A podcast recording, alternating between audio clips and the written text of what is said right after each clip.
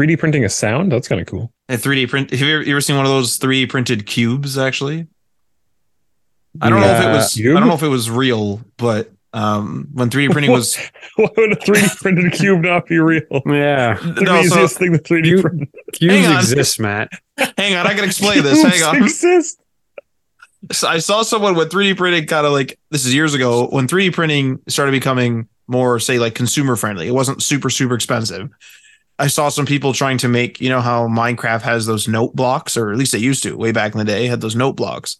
And so somebody was trying to make something kind of similar where they would print this cube and it would have like a shape in the middle of it, and you would just kind of like blow into it or maybe tap it or something, and it would make like that sound that they engineered with the thing in the middle of the cube consistently. I'm pretty sure they got it working, but I don't know for sure. So it's like a rudimentary single note flute, Yes, probably. 3D Yeah. printed. They should have put some other holes into the cube and made like a a, a, a cube flute A, a cube flute. or something. Yeah, I don't know.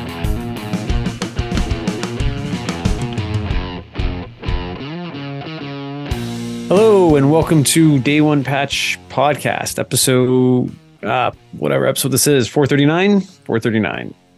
I'm your substitute teacher this week. With me is Mr. Matt Lawrence What's up? and Mr. Tim Spence. Teacher, teacher, can I go to the bathroom? Can Uh, I go yes. to the bathroom? Teacher says I can always go to the bathroom right right at this point in the podcast. Here's your here's your hall pass. Just make it quick. No, I'm not gonna use that. I'm gonna Did you throw guys the act- trash on the way out. Did you guys actually have hall passes in your school? Like was that a thing? Or was that just No. like a you actually had hall passes? You didn't I have hall definitely- pass, Tim? No, I definitely thought it was like an American thing. We Yeah, definitely did not have a hall pass. We had a okay. This is gonna sound ridiculous. So you and I went to the same high school, Tim, and I the, I, I remember I remember the well. This is for the listener, obviously, not for for our knowledge. I would hope, but I remember that. I was always handed uh, in computer class. It might have been science. One anyway, one of the classes we were always handed a wooden spoon that just said hall pass on it. Are you sure that are, are you sure that somebody else just wasn't pranking you or No, the teacher was handing it to me. Yeah, it just wasn't is- some random person. This is totally the hall pass. was this Uh-huh. wood, was this a woodworking class too? I was Like, did say they it was made make in like, like wood spoon? That's a good question. It might have been. It might. I, I know it was in one of the earlier semesters, and that is when I took wood wood shop. So maybe I think it was just a prank for laughs.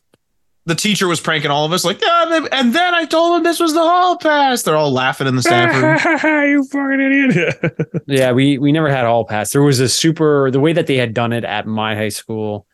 There was a super easy way to skip class. It was like a foolproof system.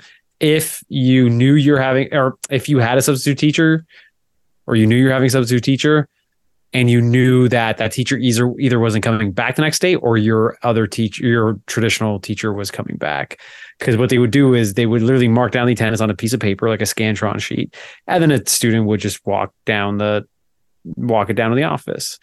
And the way to always skip it if you had a substitute teacher was wait, don't go to class, wait until your one of your classmates leaves with the attendance that has you marked as as as As absent. absent, fill it in that Yeah. you were there. Either that or Yeah. you just let them take it to the office so the office thinks you're absent. And then what you would normally do is you then go to the office and say, Hey, I'm late. I need a late slip because then you're supposed to give a late slip to your teacher. So they'll give you a late slip. They'll change your absent to late.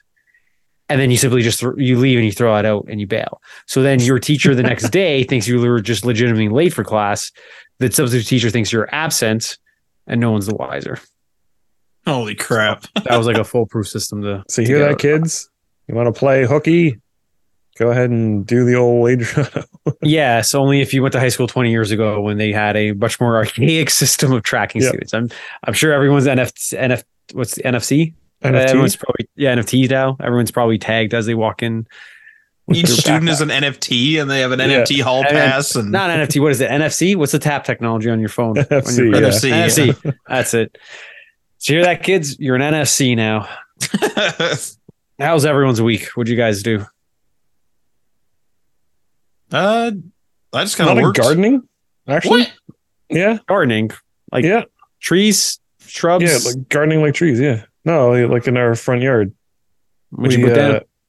uh, Uh, we did um a bunch of mulch in the gardens. We got some Nice. stones from my mom. That's Fill all the yeah. uh, gar- like line the gardens with some stone. We got some plants from my mom as well. We are trying to keep alive. So we got some in the front, some in the back. What color mulch did you get? Red cedar. Okay. So now was Yeah. it is it more of the grounded up stuff or is it more of the chunky stuff? It's like chunks. Yeah, Yeah. Yeah. All right. smells The- really the- good because it's friggin' cedar. Mhm. The, ch- the chunkier stuff is better. Uh, for me, the black mulch was always the is the best looking one. Fresh black mulch around like cedar trees. That always looked great. This is how you know that you're an adult is because you're just like freaking out about mulch in a garden. Next, we'll be comparing uh, aspirin types and Types of aspirin. yeah, wh- which ones work for us and which ones don't. Well, I found the extra strength is just a little bit too much, but Yeah. the uh, you get a couple of the you get two of the regular strength, and that's the sweet spot. I used to work in a garden center, so I used to just move mulch around or plant trees and stuff like that. It was very therapeutic until bee stung me. Well, and that was it. And then, and then it all changed. I I never been stung by a bee before. Before I worked at a garden center, I've been stung twice there. First time was not my fault. Uh, I went to go grab because cedars were six feet tall, and when I went to go, when you go grab one to carry, you grab it like I grabbed them from the pot at the bottom, and then you grab it like halfway up or two thirds up from the the neck of the tree to go load up in the truck, and I just instinctively grab it two uh two thirds up, and I guess there was a bee right there at that point just hidden in the tree and I didn't know and he stung me and that fucking hurt. And then the second time was in the same garden center and uh, I was working with a, a coworker and I'm like, yeah, so we just go grab the hose, we'll do it and we'll water these plants. And she's like, there's a there's a beehive over there. I was like, oh come on, bees are fine and you know, I'm, I'm being all cool in a garden center because I'm an awkward teenager. And I went to go grab, and I went to go grab the. I'm like, look, you just grab the hose and this and that. And I went to go grab it, and the bees didn't like it, and they literally stung me just as I was trying to show that bees would not sting. And I got stung. I So don't think I've ever been stung by a bee, but I have been stung by wasps because they're assholes. Though, And uh, the first one was I was out swimming in the the pool that we had in the backyard, and uh, that like never got used. But like you know, the one time that we go to use it, there's a there's a wasp like flying around being an asshole, and uh, it got mad at me for whatever reason. So I like dove under the water and swam to the other side of the pool, and then came up from the water. It had followed me. It somehow knew where I was going, followed me to the other side, landed on my face, and stung my eyelid. oh, That right on was the first- eyelid. Yeah, how inflated was it? extremely. Oh, Oh, I was uh, I was concerned that the uh, stinger had gone through the eyelid into my eyeball, and that I was going to go blind because I was like twelve or something. yeah, you always worst case Um, scenario. Yeah, but I was like, ne- the next day I was like fine. So God. Matt, yeah. you've never been stung. I've definitely been stung by bumblebees and by by wasps. Wait, Mostly, you've Wait, you've been Hmm? stung by a bumblebee? yeah. Oh yeah. Yeah, What'd you, what'd you do to the What'd you do to the bumblebee? Bumblebees Uh, are super friendly. Those are the ones who don't try to sting you. They only sting if they have to like defend themselves. Uh, so what it what uh, yeah. it So actually, his what, what it family, so was was defend, its- had to defend itself. our neighbor used to have a whole bunch of fruit trees, like uh, pear trees, apple trees, all that type of stuff, and we were gathering. I think it was either either we were gathering the fruit, and some of them had, were obviously on the ground, so we were picking those up to either keep or get rid of. And I think I picked one of those up, and like a bumblebee was like kind of out of my view on like an apple or something, and it got pissed off that I did that, and it stung me. And then yeah, and then similar to Tim, like most, I've got a, I've got a, I've got a couple of wasp stings, and those are usually from like the the pool where you you know you pop up and then they they get you. Like I don't know how the fuck they know, but they they get you. Hmm. Assholes. Yeah, it's never a good time. You can't. You don't have a good day after that. Like you're stung. You're just like, well, my entire day's ruined. Like there's no there- there's no recovery from this. Just pissed. All right, let's uh, talk about some of the stuff that happens. Um, you know what? I'm going to skip this first one, and if there's time at the end, we'll come back because Ryan put that one in. Let's go to this PlayStation showcase. Hey, But the it was big a ticket it was- item. It was about the Last of Us multiplayer. It's been delayed and so on and so forth. Um, PlayStation Showcase. They are launching a brand new handheld device. Device with an asterisk. This comes from MSN.com. The I think Daily Mail is where it actually sourced it from. PlayStation has given a glimpse at the new handheld device dubbed Project Q. It is designed for playing games installed on your PS5 and streamed over Wi Fi. It has been over two years since the launch of the PlayStation 5, and now Sony has teased its next piece of hardware. Um, it is designed for players, games installed on your PS device. Okay, blah, blah. This article is clearly written by a bot. First of all, it won't be long until, yeah. So essentially, this thing is a uh, Steam Steam Link. Is that what that was? Steam Link? Steam Link was uh, like a little set top box that connected to your TV, but Yeah. this is basically like an all in one Steam Link. I guess you could call call it that. Yeah, but it's essentially Steam Link had to work in your house and it streamed streamed it from your PC to the device, right? Yeah, yeah. This is essentially the same thing, but they have a Steam Deck like screen, and this is pretty much just going to be a super mobile limited uh, uh, PS5, and you can kind of set you can kind of uh, notice the kind of um, sarcasm in my voice over this little thing because right out of the gate, this thing seems pretty fucking useless and redundant. Well, what I was like the first thing that I thought when I saw it was that it's it's basically like the remote play feature on the PS Vita if you had a PS4 because you had to be in the same Wi-Fi and you could stream to you know the device eh, which was a handheld and it had not exactly the same functionality. It was kind of limited but for the most part it was the same functionality for whatever game you were playing. Like there was a, a one-to-one sort of equivalent for controls and stuff. But the benefit of being that you can install games on your vita and you could take your vita elsewhere and actually play things on it this thing is like a more niche use case than this like tertiary feature on Sony's last handheld. I, like I, I, you look at it and you're like, yeah, if Sony was to make a handheld for PS5, it's basically exactly what it looks like it would be. It looks like someone sawed a PS5 controller in half and stuck it on two sides of a tablet, and there you go. I think that an eight-inch screen is probably excessive for what it is. Um, but I just wonder, like, what's the use case? It's so niche. Like who's who's gonna want to have these games that already have to be installed on your PS5? That it's like, oh, I don't want to sit on my couch and play it. I want to be, I don't know, I guess on my like, like sitting on my bed in my bedroom before I go to sleep, playing some God of War Ragnarok or something. Because you can't you can't leave the house, you have to be on the same Wi-Fi. And how much is this device going to cost? We don't know. So what's it? Is it actually going to be a price point where it's like sort of a gimmick that's worth having? Because I find that hard to believe. I'm with you on the price point because I think you and I talked about that, Tim. Is Yeah. the the price point is going to make or break this thing because it it you know it, it is nice to have sort of your PS5 as your computing device, let's say, and then you stream things anywhere you want. So you could be in another room, or if you're in a uh, home in which you only have one family room and one TV, then somebody could watch, say, you know, cable television or whatever, and then you could Yeah. stream your game to another room or the same room even and hang out. Um, but this thing realistically is a is a Wii U gamepad. We all know how well like the Wii U sold, and the DualSense controllers um, are around are around a hundred dollars here in Canada. So I'm thinking this thing's going to be two hundred and fifty dollars. Like I'm in, in Canada, Yeah. I'm going to estimate one ninety nine to probably two 249. I would say probably American one ninety nine is my estimate. Now they did say I think that that's how much this thing's probably going to be. thing is going to be higher than that. You think it's going to be higher than two forty nine Canadian? Yeah, yeah.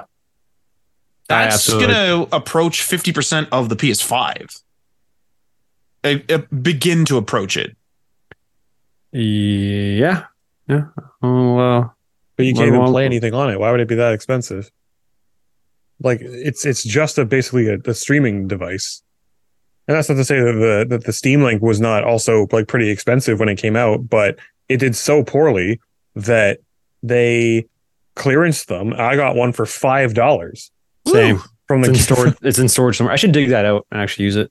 I've tried to I tried to use it and uh even in the exact same room, I don't know if it was just my internet, but even in the exact same room as my computer to a TV, it was still really bad quality. So I think that it might just also be kind of a bad product. But Huh. So what I am wondering is there is I can't actually get into my Sony PlayStation app right now on my iPad. Um there was a PS4 slash PS5 remote play app on Mhm. iOS. There's also a remote play app on PC, I believe, for PlayStation. You having a mobile screen, whether it's an iPad or Android, whatever, you essentially have that option already to stream to your thing with a controller. There's So- a recently revamped, I believe, uh, or at least reinforced uh, Android version of that app as well, because uh, a a PS5 version of the backbone. I don't know if you've ever seen that, but it's sort of like one of those controller devices where it kind of goes on one side of the controller goes on one side of the phone, the other side of the controller goes on the other side of the phone. So it's a brand called Backbone. There's one for Android now, which I believe is a USB C interface, and that works. That works with um, uh, how would you say like it it it works with the remote play app and it's like a PlayStation branded version of the um of the device. Similar to how the Razer Kishi has like just the Razer Kishi but then also the Kishi Xbox edition. So they're definitely like there's already definitely a solution out there. And if you like I, I get the idea that like maybe you don't want to do it on your phone because you know notifications come in there you want to use your phone uh, and it can be a little bit cumbersome. I have tried Game Pass on my phone with like a controller clip, and it works, but it gets really cumbersome. Like the batteries of everything start dying, and it's pretty heavy. And then if someone texts you, it's kind of a pain in the ass to text, and and so there are definitely problems with it. But I would say problems that are not worth an additional two hundred fifty dollars of our estimated price or higher. Um, in Adriano's case, there, like I just don't see the, I just don't see the appeal now. I do believe I like I I I think I heard this that they are going to talk more about it later with more details. So I'm wondering if so it's still called Project Q. I'm wondering whether they're just sort of teasing it now because they showed quite a bit of it like they actually showed the device. Um I'm curious as to whether they're going to reveal that it is just Android or something like that, where this is an Android tablet. Because Sony uh, did or does make Android tablets. And I'm curious whether they're going to be like, yep, you can play games on here. We have our like, you know, enhanced remote play app for whatever, because it's also good with the backbone now.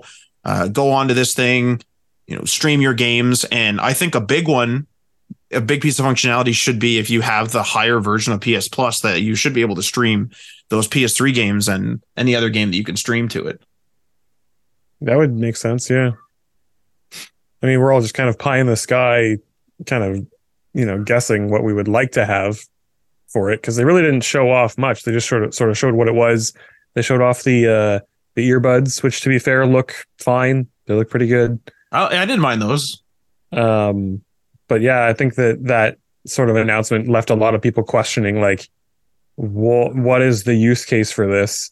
And also, like, you announced it, but that's all you showed. Like, it was a weird kind of void of information to to show something like that off. Yeah, and, and admittedly, I was working. I didn't even get a chance to watch it, so I kind of the first reveal that I heard was about a game that we'll talk about later, and then another game. But this, the first time I kind of absorbed information about this Project Q thing was all the hate that this thing was getting on the internet immediately following it. Um, the internet seems to share a lot of our um, sentiments here about its kind of useless purpose or its redundancy. Um, it's kind of sleek looking. You know me, I like aesthetically white things. So uh, if there was a white Steam Deck, I'd order that. But um, yeah, I can't really see a. I'm trying to think of a scenario where somebody could benefit from this the point where is there it gives them access to things in which they don't have, but it doesn't because you need to have a PlayStation 5 console. You need to have games owned Installed on it. installed on it. Yeah. And there's a lot of just check marks that you need to have in order for this to be worthwhile. like even just to have a baseline functionality. Like Yeah. it's it's not a super convenient device. Like like like Matt said, right, with the Wii U thing, like the only thing that I've seen people speaking of it highly is that they often want to sit in the living room with their, you know, significant other, partner, roommate, whatever, and they wish that they could play a game on PlayStation while their other person is, you know, watching TV or playing something else. And that's that's really all I can think of. It's like when people say like, "Oh yeah, the best thing about the Wii U was that you could play games on just on the gamepad if you were like in the same room." And that's that's literally the only thing. And to be fair, with my Wii U, I did do that. Like I'd play Mario Kart while Kayla was watching, you know, Netflix or something. I mean, we was just sitting on the couch together. But that was like, it's it's such a specific use case. I can't imagine that's going to be the majority of the audience that they are making it for. Like when you make a product, right? You're trying to fulfill a, a need. So what what need did they think they were fulfilling? You know, is is my Mhm. question. I was going to ask uh, too, like if you like with this thing, like obviously they're going to talk about it later, but like I assumed when when uh I think it's Jim Ryan said, you know, you're going to qu- you're going to be playing games on a PS5 streamed over Wi-Fi. Is there any reason why he would leave out more details? Like obviously there's this isn't going to be the final name of the thing. There's going to be more details that come out. Like the interface has to be shown because the thing wasn't booted up uh, in in the pictures or, or the renders or whatever we did see. So the like the question there is like, is there a reason for him to not mention, hey, you know, you can stream things. There is like an OS on here. It's Android or it's whatever. Is there a reason for him to leave that out? Because it almost sounds like he told us the main features and there's nothing else to reveal other than the the little itty bitty bit of software on there that's going to remote play remote play to a PlayStation. But I guess if you think about it, they already have remote play working on phones and tablets. Why would they design a whole device with like a little OS and everything just to host remote play? So maybe this this sort of lack of information, which sounds kind of all encompassing, because to me, I don't think you would want to like cover up the fact that you can do ha- like do more than just streaming over Wi-Fi. Maybe this is to get us all talking like this, and then they reveal, by the way, it's basically like a PlayStation Lite, and then then the uh, the news cycle gets captured by it again. But I feel like you want to start with that. You don't want to start Mhm. off having people question your shit. Be like, what the what is the point of this? And then you go, oh wait, no, it is actually good. Like I agree with you. Yeah. I feel like you want to start with it being good instead of people questioning your product inherently right off the bat. Mhm. So, uh, while while you guys were chatting about that, I downloaded the PS5 Remote Play app on my iPad. I have successfully signed in. It connected to my local network. I used it to turn on my PS5, which is now on behind me, and then it can't find it. It says we cannot find this PS5. It's like, but you were able to turn it on. Like, yeah. you, you sent a command to it to turn on, and now it can't find. it. And now my fucking PS5's on. And now, um, and then you can't find it to turn it off. But is your TV yeah. on then? Like your TV turned on and everything? And no, the PS, my TV is set to another setting like that. It's it's the the input's separate, but now my PS5 is just on, and this thing is just if if this if this Project Q is any sort of reflection of how this current PlayStation 5 streaming app, it, uh, I, I look forward. I don't know. I should say I look forward. I'm interested to see how the internet kind of rips this thing apart because um, people were all excited about the the Asus. What's it called? The Asus that uh this the, wrong Steam Deck- Ally. yeah, and uh, because you know did some things better, did some things worse. Uh, in the end, you know, reviews kind of favored the Steam Deck after all, but it uh, kind of uh, it'll be an interesting 2024. I have all these mobile products on on the shelf because now there's a rumored. I think there's a rumored Switch uh, upgrade coming. Is that right? Yeah, I mean, although it, it's one of those things where it's kind of always rumored, but I think we're kind of reaching the we're, we're kind of reaching a, a critical like end of life of this of this hardware at this at this computing power. I think is kind of where we're at, even for Nintendo. Tim, I think you were muted. You were speaking before. Yep, thank you. The dog was barking. Um, I was just saying that, like, yeah, it was it, it rumored like a long time ago, Mhm. and will probably just forever be rumored until you know they either finally come out with the thing, or they um, say like, you know, they they we're not making Switch anymore, and they just make a different product entirely. Yeah. Well, I look forward to following this. This is supposed to be out in 2024. I think it was. Uh later this year. Later this year. Sorry, Okay, no, later this year, 2023. But it'll probably be delayed to 2024. And then at the rest of the PlayStation Showcase, there was a shit ton of games. Uh, I have four pages worth of games listed here. Um, I'm going to start at the top. I'm not going to actually read the description unless we recognize the name, but there's something called Fair Game. Yeah, I remember. I, I remember this. All right, all right. Um, any comment Any- on that one, Yeah, I was gonna say any comments. Well, I, I, I kind of, I don't know if it's a comment or a question, but so Payday Two has been around for a long time. Obviously, Payday One even longer.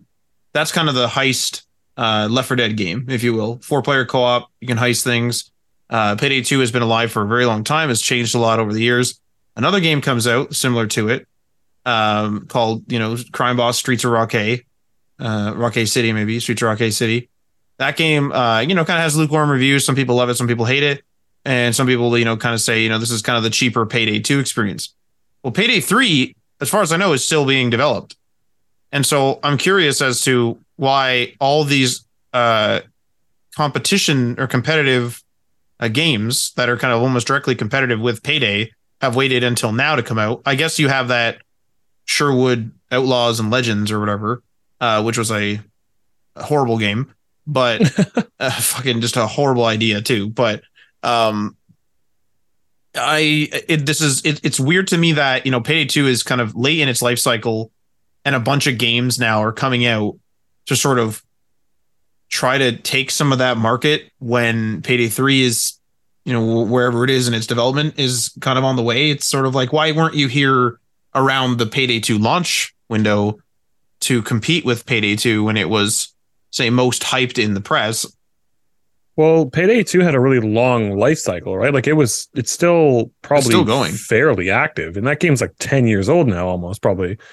So you know, my guess would just be it's it's like Smash Bros, right? Where the the final update for Smash Bros Ultimate came out, and then and then suddenly everything started like all the Smash Bros like knockoffs and things started gaining more traction again because people were like they want that something new fix, they want something kind of fresh, and uh, you know maybe they figure we have no idea when Payday Three is coming out, so we as well may as well just make something that we think you know is going to fulfill that market while everyone's still waiting for it. mm-hmm. Uh, after that was something that is near and dear to my heart Helldivers 2. hey Now, I don't know if anyone listens to this podcast is aware, but I'm a big Hell Divers fan. Uh, Helldivers, the first one is a four player, up to four player co op where it is an isometric view and all four players kind of share the same screen. Like everyone's looking at the same thing. And it's uh, the actual gameplay is you're fighting one of three factions and you go down on a map and you have predetermined objectives that you need to make your way through. And you're you're just kind of running mission after mission. It's procedurally generated, and then you're upgrading your guns and your call down, your your stratagems. Um, it is a now tone on a tone level. It is a satirical game. It, they really push the the cliche American liberty, you know, arrogance. It's very uh, tongue in know, cheek. Yeah, like we're pu- we're pushing we're pushing liberty to these robots and bugs and uh, well, I can't remember the last faction, magic wizards, through you know bullets and violence, but we're spreading peace and liberty through that. Yeah, so sounds like this place needs some freedom. Et cetera, et exactly. cetera, Yeah. There, the the catchphrase one that I use is, um, "How about a nice cup of liberty?" Ah. So, Hilarious. anyways, Helldivers 2 was announced um, with a very slick looking cinematic intro. Uh, like it was like a, almost like a recruitment propaganda esque join the Helldivers today. And then it kind of devolves into a bug attacking, I think, a mom and her child. But Helldivers 2 is a very, uh, very different looking game. Uh, it was a lot of older the sh- over the shoulder uh, third person action. Uh, It it actually not- showed real like proper gameplay, right? Like it was Yes. totally different. Yeah, and it looks like it's we're not going to be sharing a screen anymore. Um, somebody that I played the first Helldivers with noted he said in the fine print at the bottom was that it said that camera angles were changed for the trailer. So Ah. he's like five percent skeptical skeptical that it might revert back to the old one. or it could be But- choosable, maybe. Maybe, but at the same time, though, that what they showed though was very, uh, was very high fidelity. So for them to do that, and then to revert it back up to isometric, I don't think so. I have a feeling they're just going to. I think this is going to be the the the gameplay to to forward. And when I first saw it, I'm like, hmm, I don't know how I feel about this. I really like the old Helldivers, and then I quickly said to myself, I'm like, I could also then just play the old Helldivers. I don't have to if, Yeah.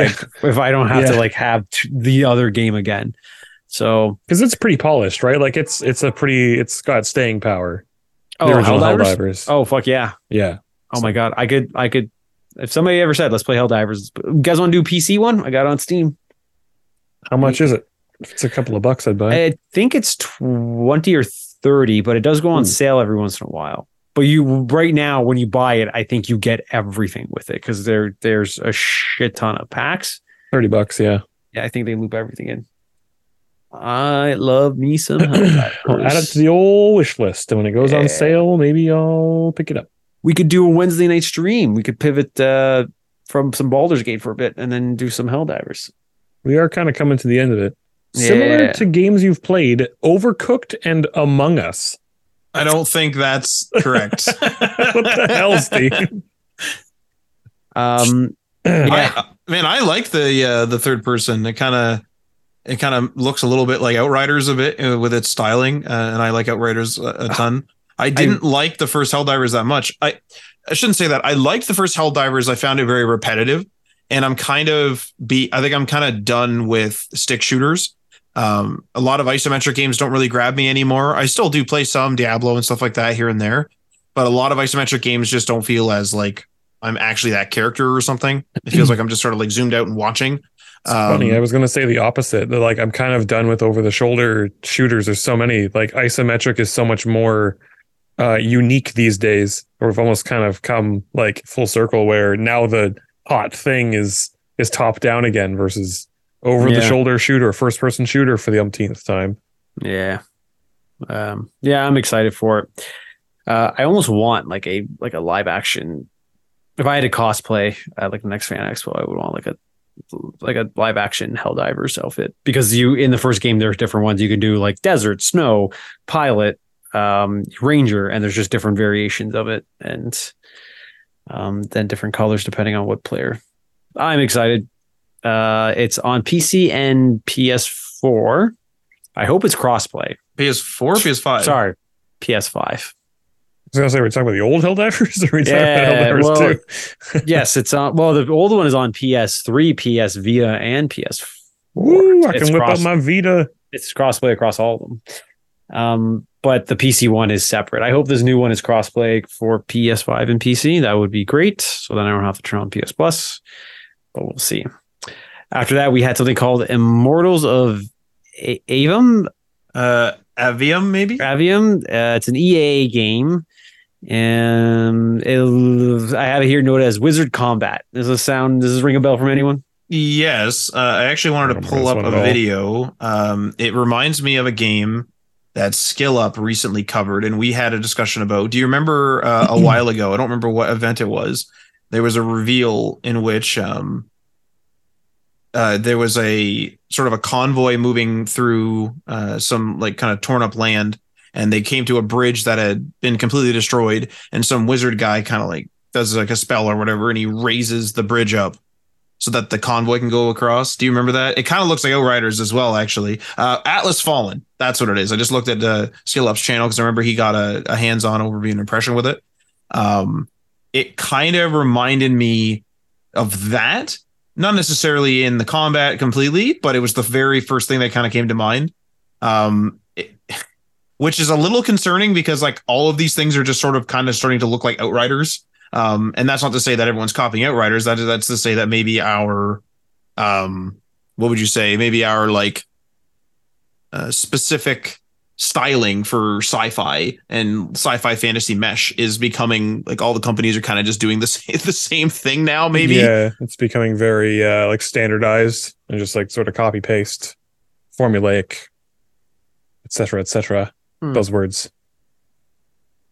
Um, moving forward, Ghostrunner 2. I don't know what the hell. Everyone's played the first Ghostrunner. I played No. it. Uh, I got my ass kicked and then It's Yeah, it's it's, Yeah, it's it's one of those like really like you have to have like a like a good run.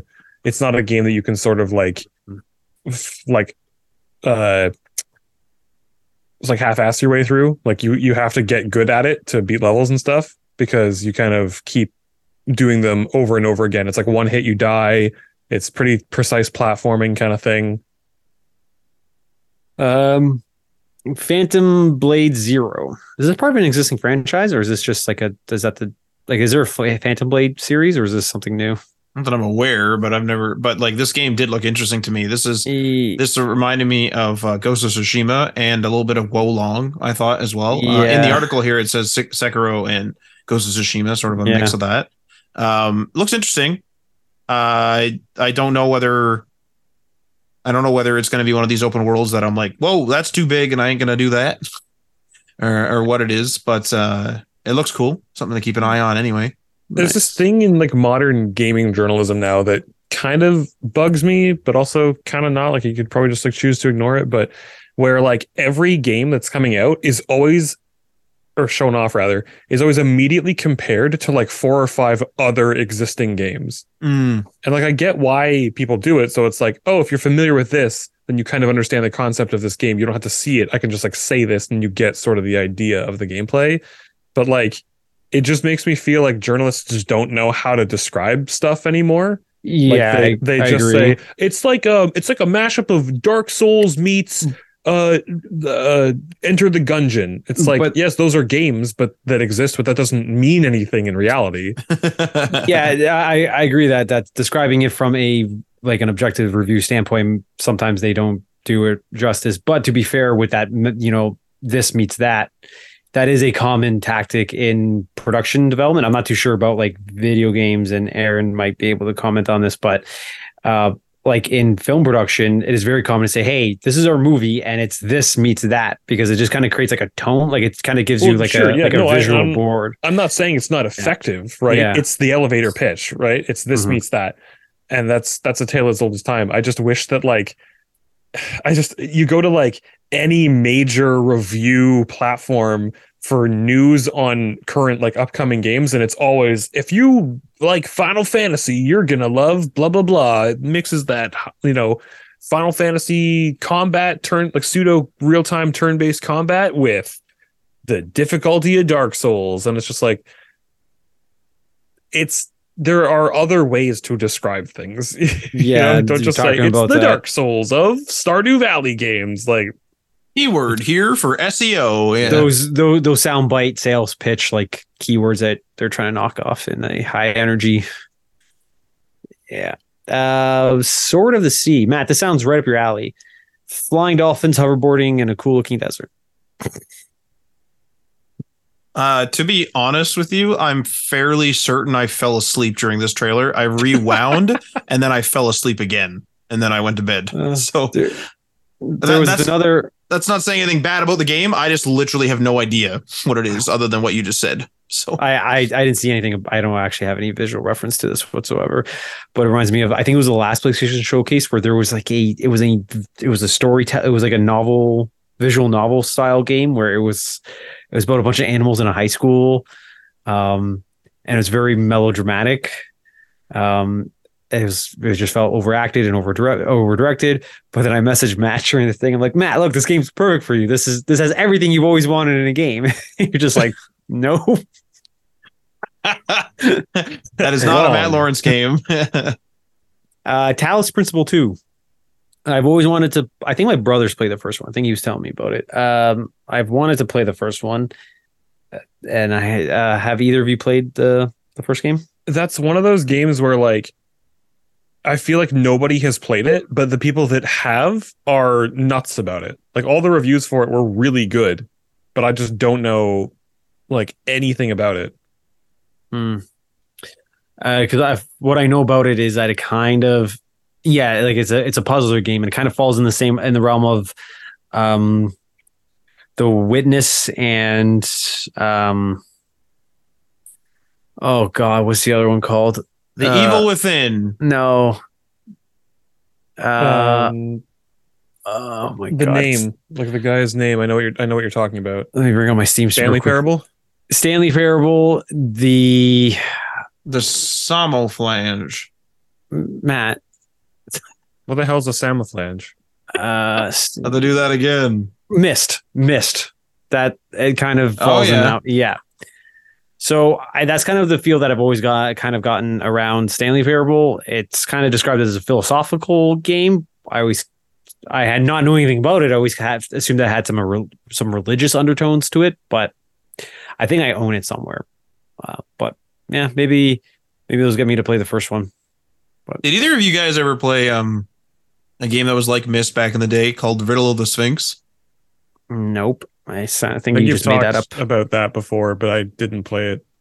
I remember my uncle and I played it, and like this was back before the internet was like really widespread. So it was so hard and so like convoluted that the puzzles were just like, what the fuck are we doing? That like like the puzzles made sense once you did them, but there wasn't anything leading you to it. It was like, oh, there was invisible ink on this paper. Why didn't you know that? It's like nothing. What? Yeah, Like, I nothing wa- prepared you to like guess that. Yeah, Yeah, like and no one mentioned invisible ink at any point during this game. yeah. Um, so I don't know. It just popped into my head, but uh, yeah, that game was uh, fucking hard. I, he had to go to work, uh, print literally print off a guide, and we had a print off guide with like highlighting and fucking writing. Yep. And there was Well, two of us trying to figure it out, and it Well, got to the point where we both gave up. those old puzzle games were designed to sell game guides. Like those old like Ah. click and point and click adventure games were designed to be so convoluted that you basically had to like you know subscribe to Nintendo Power magazine and you had to like mail in and be like how do I beat this number or like call the phone number on the back of the game manual to talk to their like game expert pros and then you know they had to have all these justifications for keeping those services alive so they made these games super obscure and difficult Yeah. for only that reason. I challenge. I I don't believe anyone who whoever says that they haven't looked at a guide to beat Castlevania 2 Simon's Quest. Like that's an impossibility. Oh, yeah, no. because Yeah. it's like you have There's to go way to to this. know. You have to go to this wall at this time of day and kneel and look the other way, and then all of a sudden you'll be picked up and transported another. eye. Like there's nothing in game to ever lead you to that. You just have to Yeah. know to do it. Yeah. Um, Neva, Neva, the creators of the hit indie game, uh, Gris comes Neva. All right, let's move forward. Cat I like how it Quest. says a new game that appears to be very sad. yeah. uh, it's coming out 2024. Cat Quest, Pirates of the Caribbean. All right. I Yeah. love that name though. I uh, I'm not a fan of. I'm not a fan of cats because I'm deathly allergic to them. But um, What Pirates of the Caribbean is awesome. uh, I uh, so I like I said I missed most of this. I've only watched two independent, oh, oh, two trailers independently after it. But what sort of style is this, and what kind of is it? Is it 2D, 3D? What is I believe game? it's like I believe it's like an old. Uh, if I remember correctly, it's kind of like an old school kind of cartoon. This is from memory though. I'm not 100 percent on that. Ah, let me take a quick search and see what pops up. I always wonder how games like this do. And the reason why I ask that is just because it's like I don't know if anyone ever asked for something like this. Do you know what I mean? It's not like someone's like, we really need a Oh, you know a lot like a a cool Star Don't Wars game or something. Didn't ask. Okay, you know what? I actually think I have this game. I think I'm, I've redeemed it for free somewhere. Wait, 'Cause this I- game that this game that's No, coming out in 2024? The first one, because this is a because there's another game called Cat Quest and there's Cat Quest Two. Ah, This is part of an existing franchise. it's like Um, a cartoon style though, right? Yeah, and I'm pretty sure I have this game somewhere. I'll check my spreadsheet after. But um Huh. Yeah. Okay. I'll take a look. Uh that might be something I play. Foam foam foam stars? This Apparently was Foam weird. Stars. This is uh, Fortnite Oh. meets Splatoon. It's like Super Wish.com, weird. Wish.com, Dollar General, Splatoon. Wish.com Dollar General Splatoon.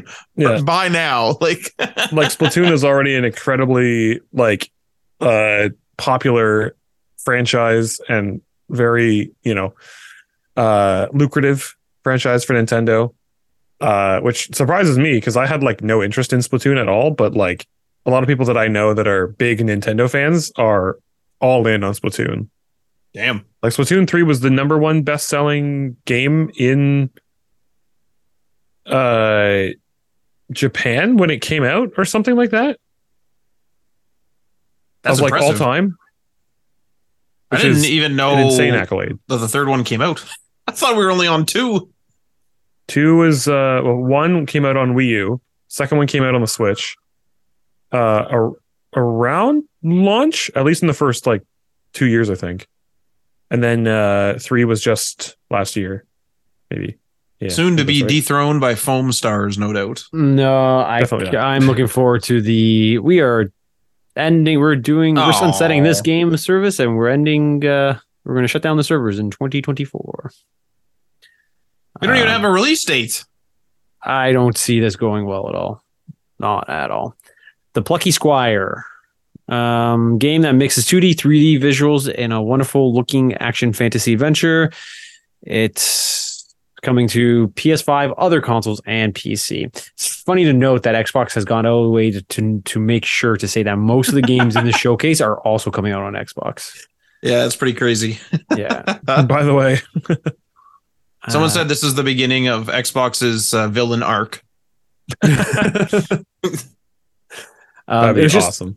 It was just like when um, PlayStation had the the advertising, uh, the advertising uh, deal with I think it was the first Battlefront on PS4, and so Sony had a whole left side of the page. I think it was in a uh, newspaper or magazine that just had like the the Star Wars Battlefront PlayStation uh, advertisement, and then Xbox simply just bought the next page over and they just put a giant Xbox logo beside it. Like it wasn't it wasn't addressing anything, but they just had Xbox. It's- So it's like they're, they're not breaking any rules, but they know what they're doing. So uh, I'm gonna look up a. I want to see what this looks because I'm kind of intrigued based on the description. I'm five percent. So let's take a look what this actually looks like. Uh, I could probably leave this one just based on the artwork alone. I don't know if this will, but we'll see. Maybe when gameplay comes out and gets closer. Uh, Teardown, a voxel-based destructure puzzler. this one has already been on PC for a while, I believe. couple years, yeah. Yeah. okay. It's really big with um mods. It's this it's uh it's a very popular game that has a, a whole mod scene to it that uh people are definitely going kind of nuts so for. Like I've seen gameplay of people that have like they remade, you know, uh a chunk of like Manhattan Island and uh you know, you could just spawn in like Godzilla or T-Rexes or uh King Kong and they can just you can you know you can sick them on the on the buildings and they can just like destroy it all and then you can like get a laser gun and cut off King Kong's arm and then he's like freaking out and he's trying to Oh attack my you and it's all God. like it's uh yeah it's it's definitely just like a sandbox playground type game that it's become with a lot of mod support and people can make their own mods and sort of their own uh creation club dare I call it Yeah, I just looked up uh, it on Steam, and yeah, I can see I can see the appeal. Well, Ryan just entered the document. His internet's now- back, baby. Yeah, he can load up an HTML uh, document. Uh, well, maybe he might. episode host swap Yeah, maybe. Let's see if he can join in just in time to discuss this next one. Oh, he left. Metal Gear Solid 3, Snake Eater. oh his Re- favorite Uh, I didn't know Metal Gear Solid 3 had a subtitle. I thought it was just called uh, it was just MGS 3 Snake Eater Remake. No, yeah, it's uh, it's always been it's always been uh, Snake Eater. Uh, Ryan did actually join. He's he's he's here. His internet might be fixed. Holy sh- holy crap Can you hear me? we can Yeah. hear Ryan Are God you damn. recording on on your end? Uh, I can begin to record. Man, you even you, you- you even look good. You got your freaking do- HD doing camera. A doing a stress test here. We'll do uh we'll Dude, do it's another- just as live. Yeah, I need We'll a person do- to record, man. day one patch media special guest Ryan Johnson in the call right now Wait, why is Uh, there, was there, what was like a question, like a Peggy 12? Like Ryan, Ryan Johnson? Johnson? Uh, well, Ryan, you're late for class. Uh, As Yes. I'm the substitute teacher this week, um, so I'll have to talk to your teacher tomorrow. Uh, I will have to do another sync at the end before everyone stops recording. Yeah, that's fine. Um, Ryan, tell me about Metal Gear Solid 3 Snake Eater remake.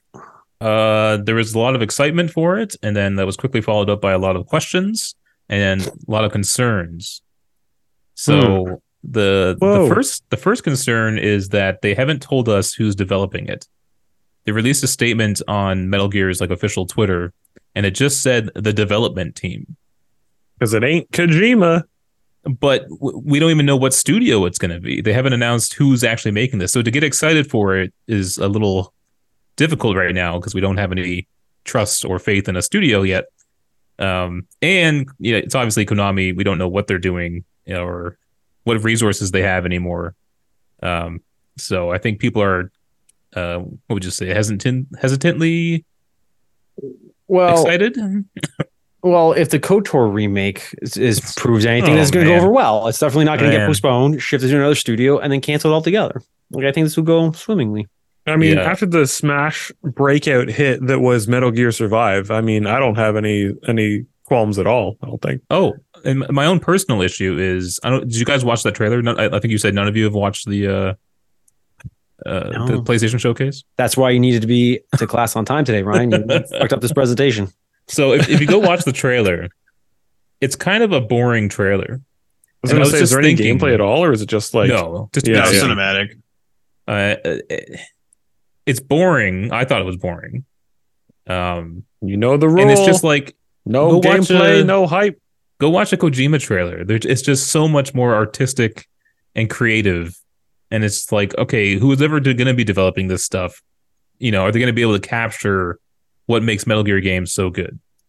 You know, and I know it's not just Kojima who makes those games, but uh, he's definitely a you know a visionary force behind them. So, so ah, it's it's my favorite Metal Gear game. So I'm a little worried, but uh, we'll see where it goes. They are releasing the um the original on uh, next gen consoles though, so that's kind of cool. Oh, really? They re-announced the uh the original three are coming. Um, Oh, wait, wait. Yeah. Are they they're redoing them, or they're just they're? I'm not sure even if they're porting them. HDifying them. again or just porting the HD versions Oh, okay. to next gen consoles. Th- there's not much detail on that either. And oddly enough, um, uh, Peace Walker was not on that list, which it was included on the previous HD collections. I don't know where Peace Walker sits. in That's the four, right? Gear. Uh, no, it's um, it's it was It's- the one on uh, It's PSP four point two or Come on now. all right? PS no PSP I think it was. It was Hmm. the PSP game that uh, that they then brought to consoles with the HD version. Mhm. So Towers of Agshab- A- A- uh, Agrabah. Uh, Towers of uh, uh, what is what is this? Towers of Ag I, I got So wait. some. Agsabah. how are you guys covering this? If you're are you just reading the the titles and then speculating? Yeah, we're we're judging a book by its cover. That's how we do it. It's fine. Okay. We're, just, we're just Uh, doing an overview at least. yeah. Is uh, what was this? Anyone? Oh, can I just put a um a quick uh a quick dig in here? Foam Foam Stars looks horrible. There you go. Oh yeah, no, we just so we just said that. I, no. I just I, I I'm predicting a server shutdown by the end of 2024. There there are some games where you can just predict Yeah. they're not going to do well, was- and, and Foam Stars I think is one of those. What was the what was the rocket one? The was the rocket version oh, of the like EA, a, the EA game. it was yeah Yeah, uh rocket whatever insert rocket title here. Yeah. Um, Towers of Agrabah. Um, Final Fantasy 16. I think my my brother was messaging this. I absorbed some group convo where he's excited about this.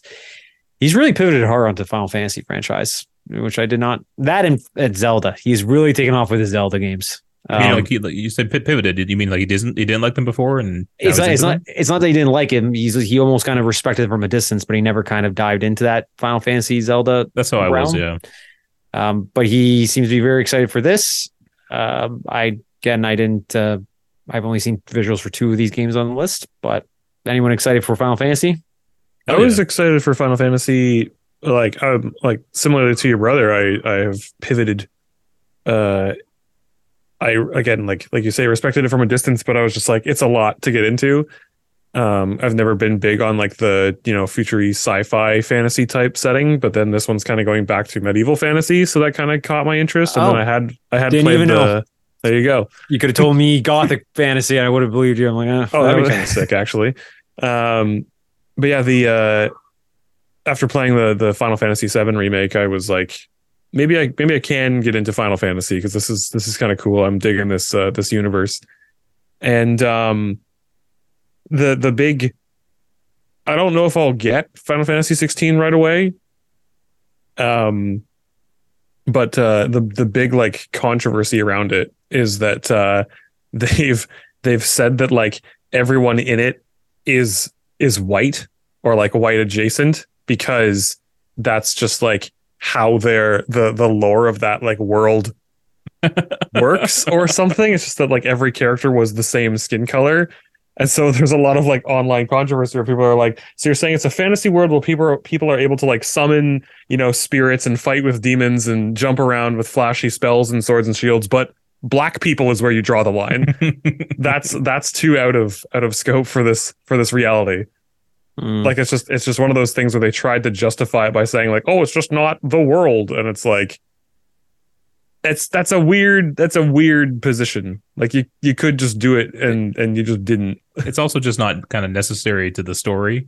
Do you really need a world that's only white people? Like, do you, is that really what you need to create? You know and what I they're mean? japanese like, devs like yeah, why That's a why little is funny. everyone white yeah i don't know it's Is that a thing that's happened in other Final Fantasy games, or I, I've only played No. ten, I think. there have been well i mean final fantasy 10 also has characters with different skin colors and nationalities but like final fantasy a lot of them have had like black main characters 7 did 13 did uh i'm not the biggest final fantasy fan so i can't think of another one off the top of my head but there are definitely a number of like Well- different main characters with different ethnicities I have always thought it's funny though that there's a lot of major now maybe it's just the ones that become popular in the West, but there's a lot of major Japanese games that you know have white protagonists. It's like why don't they have Asian protagonists? asian protagonists It's, yeah. it's, it's kind of bizarre. Just like the there's a major problem with um, Asian representation in porno films. You never see an Asian guy in porno films. Thank you, Adriano. okay That's a direction I didn't think we were going to go, but okay. All right, students, students. I know I'm a substitute teacher, but please don't report me. Yeah, this, this is absolutely not what my home homeroom teacher would have said. You're absolutely a substitute. Who hired this guy? yeah. You're fired for my last job. um, Alan Wake Two. This is the only. This is one of two games besides the other one being Helldivers that I saw. I went to go watch stuff afterwards. Um, this is very fitting because I actually went and didn't didn't even realize that Alan Wake anything was happening with Alan Wake, but I actually went and downloaded Alan Wake on my Steam Deck because I was actually just going to replay it, and then this came out. Um, so this is a a continuation of the Alan Wake story, which I'm assuming is post. Oh, it is post Alan Wake, post Alan Wake American Nightmare, and anything that is tied in with the what's it called, the Control DLC, which I have not played yet. Um, Nor this have I. yeah, it is on my. I'm going to restart it because I fell off it. Um, this you're going to take control of a new character, uh, an FBI agent. Um, uh, after she's hunting Alan Wake after the events of the first game. This uh, comes out just in time for October 2023. Um, now, Ryan, you pointed out after the fact this is a digital only title. There's no physical release. Yeah, and I'm not sure what the reason for that is. I don't know if they've given one yet. I haven't heard anything. Uh, maybe I don't even know if it's cheaper. Maybe like if they're going just for like a a smaller experience or anything like that. You know, I don't know. Uh, yeah. They, they Imagine did, manufacturing costs for physical stuff now is like pretty hard to justify. yeah. Yeah. But anyone else, uh, I'm definitely going to check out Alan Wake. I'm probably going to, uh, streamline. I will probably replay the first one, American Nightmare, if I feel like it, then do some control. we had, Any- we had played it on our uh, YouTube channel. Was that me who played it? Was I the Uh, one behind the controller? Mm, It was you or Aaron. I don't remember. I, I think- feel I like it, it was, was- me, but I think it was you, remember. Ryan, because everyone else had played it. Because I I Yeah. beat. I think that's what it was. Yeah. Honestly, it's a very short game. There's there's the main game has six episodes. They're actually called episodes. The, then there's two bonus ones. You can honestly get the whole thing done in one day if you really did. Like, Shouldn't it be called chapters though? Because he's a writer. uh, yeah, I guess. Yeah, good point. That probably It doesn't sense. really matter, but but I yeah, I, throw- want to play the second one. I thoroughly enjoyed the first game. It is um, uh, it is probably it's probably my top five games of the Xbox 360. No, Yeah, I like Remedy as a studio too. so- Yeah. Yeah. Uh, Assassin's Creed Mirage. Um, it was apparently it was leaked just before, but anyways, Ubisoft's next big Assassin's Creed game, Mirage, is dropping in October, just before Alan Wake. It is going to be a smaller and more stealth focused compared to the past titles in the series. Um, I don't know. Yeah, I don't know. I again, I didn't watch any of the other stuff, but is this? I'm thinking like Splinter Cell esque. Is that accurate to based on what they showed? Well, these, No, it's just it's more like the original Assassin's Creeds. yeah. I was gonna say this is the old style. Like like I think that stopped at Black Okay, Flag and Rogue. So the last Assassin's Creed that I played was um the the, the England one. What's Syndicate. it called? Syndicate. That's old So- style. That's exactly. the last so traditional. I don't I don't version. have a reference for the new Assassin's Creed. So to me, smaller than the current one is smaller than Syndicate.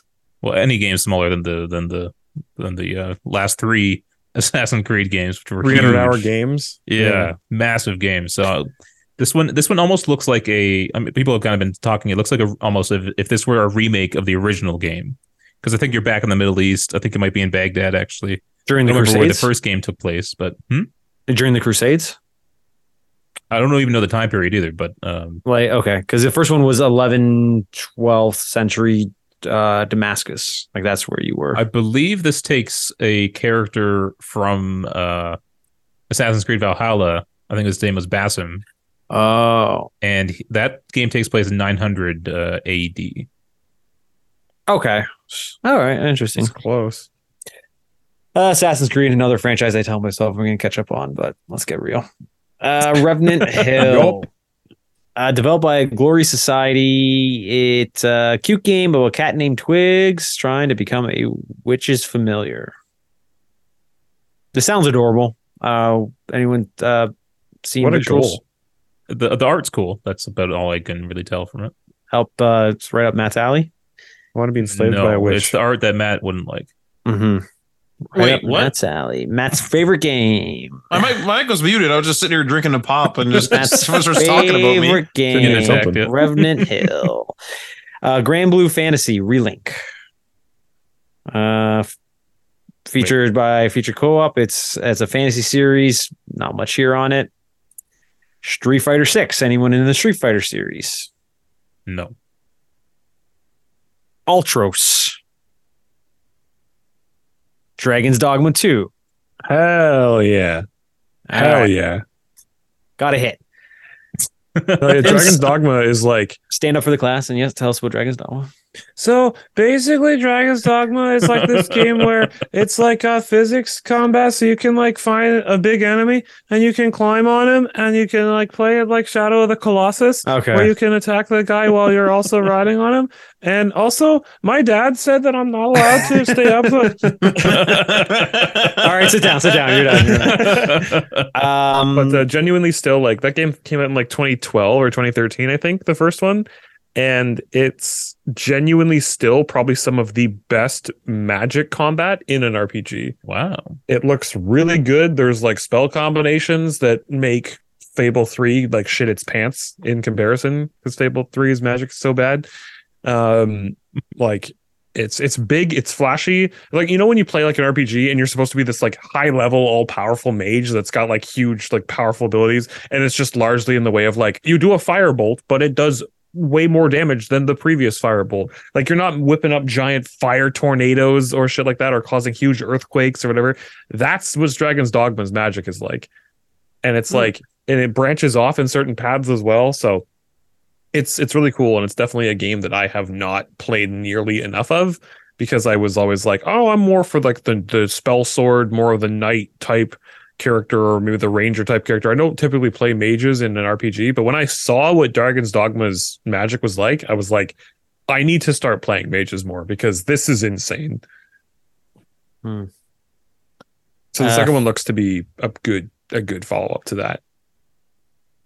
Five Nights at Freddy's. Help Wanted Two. I feel like this this two is in the wrong spot. Um, I can't believe that this that this series is still going. I know people love it, and I know there's It's a- reasons for that. But holy crap! it's a simple premise, and it's like it's gene like it's a genius concept. I think they probably hammered this into the ground a little too much because what is this like the ninth entry now they have now? Well, they, Well, they- there's like yeah. there's huge conspiracies. There's videos analyzing all the different con- like story bits. That it- Mhm. it's fucking incredible. I played some of the first game when it first came out. I've now gone past that. I think there's like a I don't know if it's an actually licensed Nicolas Cage movie or it's just a knockoff. Like a there's a movie with him about him in an animatronic Oh yeah, that's right. uh, thing. I've been meaning to watch that. But this VR, the fact that it's in VR, Scary. that that would scare the shit out of me. That would be scary. Yeah. yeah, You're right. There has been like a like a dozen or more of these games. yeah. It's Oh, uh, poop. do you have, do you have the list in front of you? Yeah. Rhyme them Want me to off. super lead 'em off? Yeah. Five Night at Five Nights at Freddy's, Five Nights at Freddy's Two, Five Nights at Freddy's Three, Five Nights at Freddy's Four, FNAF World, which I it's just Five Nights at Freddy's World, I guess. That's yeah. right. People Five Nights at Freddy's sister location, Freddy Fazbear's Pizzeria Simulator, Ultimate Custom Night, Five Night at Freddy's Help Wanted, Curse of Dreadbear, uh, Five Nights at Freddy's Special Delivery, Freddy in Space 2. Where's Freddy in Space 1? uh, One Night at Flumpty's, One Night at Flumpty's 2, Security Beach Fury's Rage, One Night at Flumpty's 3, Dark Circus Encore, Five Night at Five Nights at Freddy's Security Beach, Breach. U two's Breach, sorry.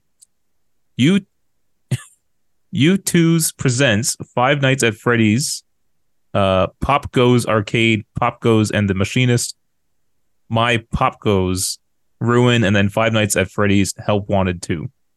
Okay, I don't know if which one of those were breaks and titles, but by that count, there's 20 of them in there.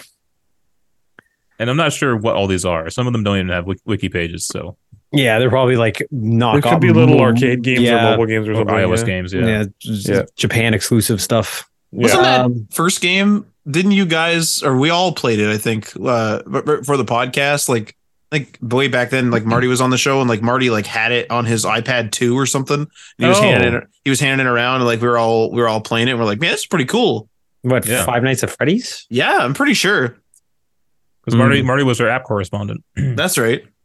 Yeah. and it was an iPad 3, Matt. Excuse me. Um. That's So it looks like it looks like we're getting to a lot of the VR stuff in this thing going forward. This is uh, Resident Evil 4 remakes VR mode.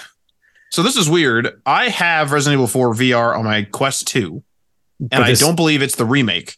So it's interesting that there's also now like so there's Resident Evil 4 VR and then Resident Evil 4 remake VR. Yeah, that's right. Yeah. it's not. It's not surprising. Like that. That seems like the natural course for. Well, and they made VR versions of uh, Village and uh, or maybe not Village. I don't remember Village, Uh, but they, uh, there's- seven, right? There's a. There's definitely one of seven. Yeah. Um, I think it might be one of Village, but um, yeah. If I had a VR headset, I if I had to get a VR headset for my PC, which one should I like? What is the best? Which one should I opt in on? Quest 2, my opinion. Quest Quest Two. Quest 2 is completely independent. It's a little Android box, but you can connect it to a PC optionally, or you can uh, with with a cable, or you can optionally use wireless connectivity to the PC. What is the marketplace? Like, who am I paying money to? Facebook. Meta. Oh, yeah, okay, whoa, whoa, whoa. It's, uh, yeah. Anyway, uh, Resident Evil Four VR, Resident Evil Four remake VR mode. Um, yeah, it. Uh, so far, they've been kind of, uh, kind of nailing it with these Resident Evil remakes. So we'll Yeah, see how really this one have, goes. actually. I I want my Code Veronica remake. That game needs to be remade. That is the proper res. That's what should have been Resident Evil Three. but um, Arizona Sunshine Two is another VR game. I I never played the first one, but I've watched a bunch of people play it. Uh, it was one of the games I was going to pick up, but instead I picked up the Zombieland VR game um because it was just really cheap. And uh it looks pretty enjoyable though. Arizona Sunshine the first one's pretty good. It looks pretty good. So the second one should be hopefully even better. I'm going to uh, I'm going to rhyme off the next couple just in rapid fire. Let me know if you want to. Crossfire, Synapse, Beat Saber, Marathon. Marathon. Yeah, we should probably Marathon? touch on marathon, right? What is Marathon? Marathon is Bungie's game before Halo. I believe it might actually have been their first game. Uh, there's three of them, and it was released for Mac OS back in the day. Exclusively? I don't know exclusively, but it was like a Mac OS game Okay. because uh, back then, for some reason, Mac and uh, Bungie were closely tied. The first Halo actually came out on Mac, um, and then I think Microsoft bought them after that, and that's when it became like a like a Xbox thing. But yeah, I used to play Marathon quite a bit because it was like I, there's only a handful of Mac games um, back then.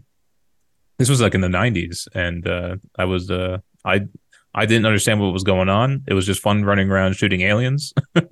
That's about it. They made some, you- so they made some goofy noises. Are you still doing your your your dedicated Mac streams? Your I ran into some streaming issues that I need to sort out. Um, I think my biggest issue, well, two big issues might be just my upload speed is might not be consistent enough or fast enough. And then I was doing all the like processing on my Mac. So it was both running the game and, you know, Mm. processing it for the stream. So I might, you know, send that out to my PC or something to then broadcast to Twitch. So we'll have to see how that goes. But I do want to get that back up and running. Destiny 2, the final the final shape? Was that the name of this fucking thing? That's the uh, Destiny 2's next and last big expansion, the final shape. Last? That's what it says here. It's over. It's over, baby. Are they ending Destiny 2? That doesn't make sense. I It's think over, they're, probably, baby. they're probably they're probably ending the just expansion development. They're probably going to continue to do small updates, and then they're probably going to sunset. Like, Destiny remember, 3? remember, Destiny was supposed to be like a ten year thing. We were only supposed But to have it, it Destiny. literally says How that it? Bungie Bungie plans to wrap up its 10 year Destiny saga. Right in the notes here. no, but the first one was supposed to be ten years.